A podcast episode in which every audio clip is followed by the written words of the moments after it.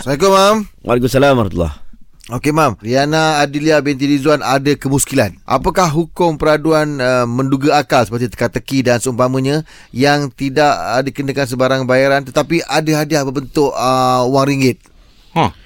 Oh, okey okey. Faham faham. Okey, first kali soalan dia dia menduga akal tanpa menggunakan wang ringgit peserta.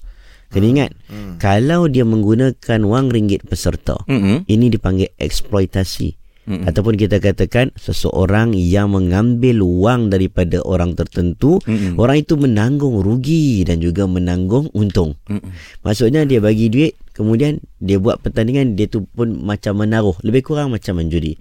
Itu tak Ah, Walaupun dibenarkan. dikira sebagai duit penyertaan. Ah, kalau duit penyertaan ada kos penyertaan cerita lain. Ah. Contohnya kos penyertaan yang melibatkan pengadil. Mm-mm. Ah, Macam macam orang main futsal ada Yelah, pengadil, nak bayar pengadil, nak bayar padang bola. Contohnya itu menduga itu padang bola futsal contohnya itu itu tak ada masalah. Ah, ah. Tapi dia kos-kos yang entah daripada mana dan hadiah itu dipungut daripada duit-duit semua orang. Oh. Orang bagi-bagi-bagi duit, Dia guna balik. dia guna balik untuk bagi hadiah. Itu tak boleh. Oh, tak boleh. Tak boleh. Ah, ah, ah. Ha, kalau lah peraduan itu ada unsur-unsur kesamaran, ada unsur-unsur tipuan, penipuan, Mm. ha, itu pun tak boleh.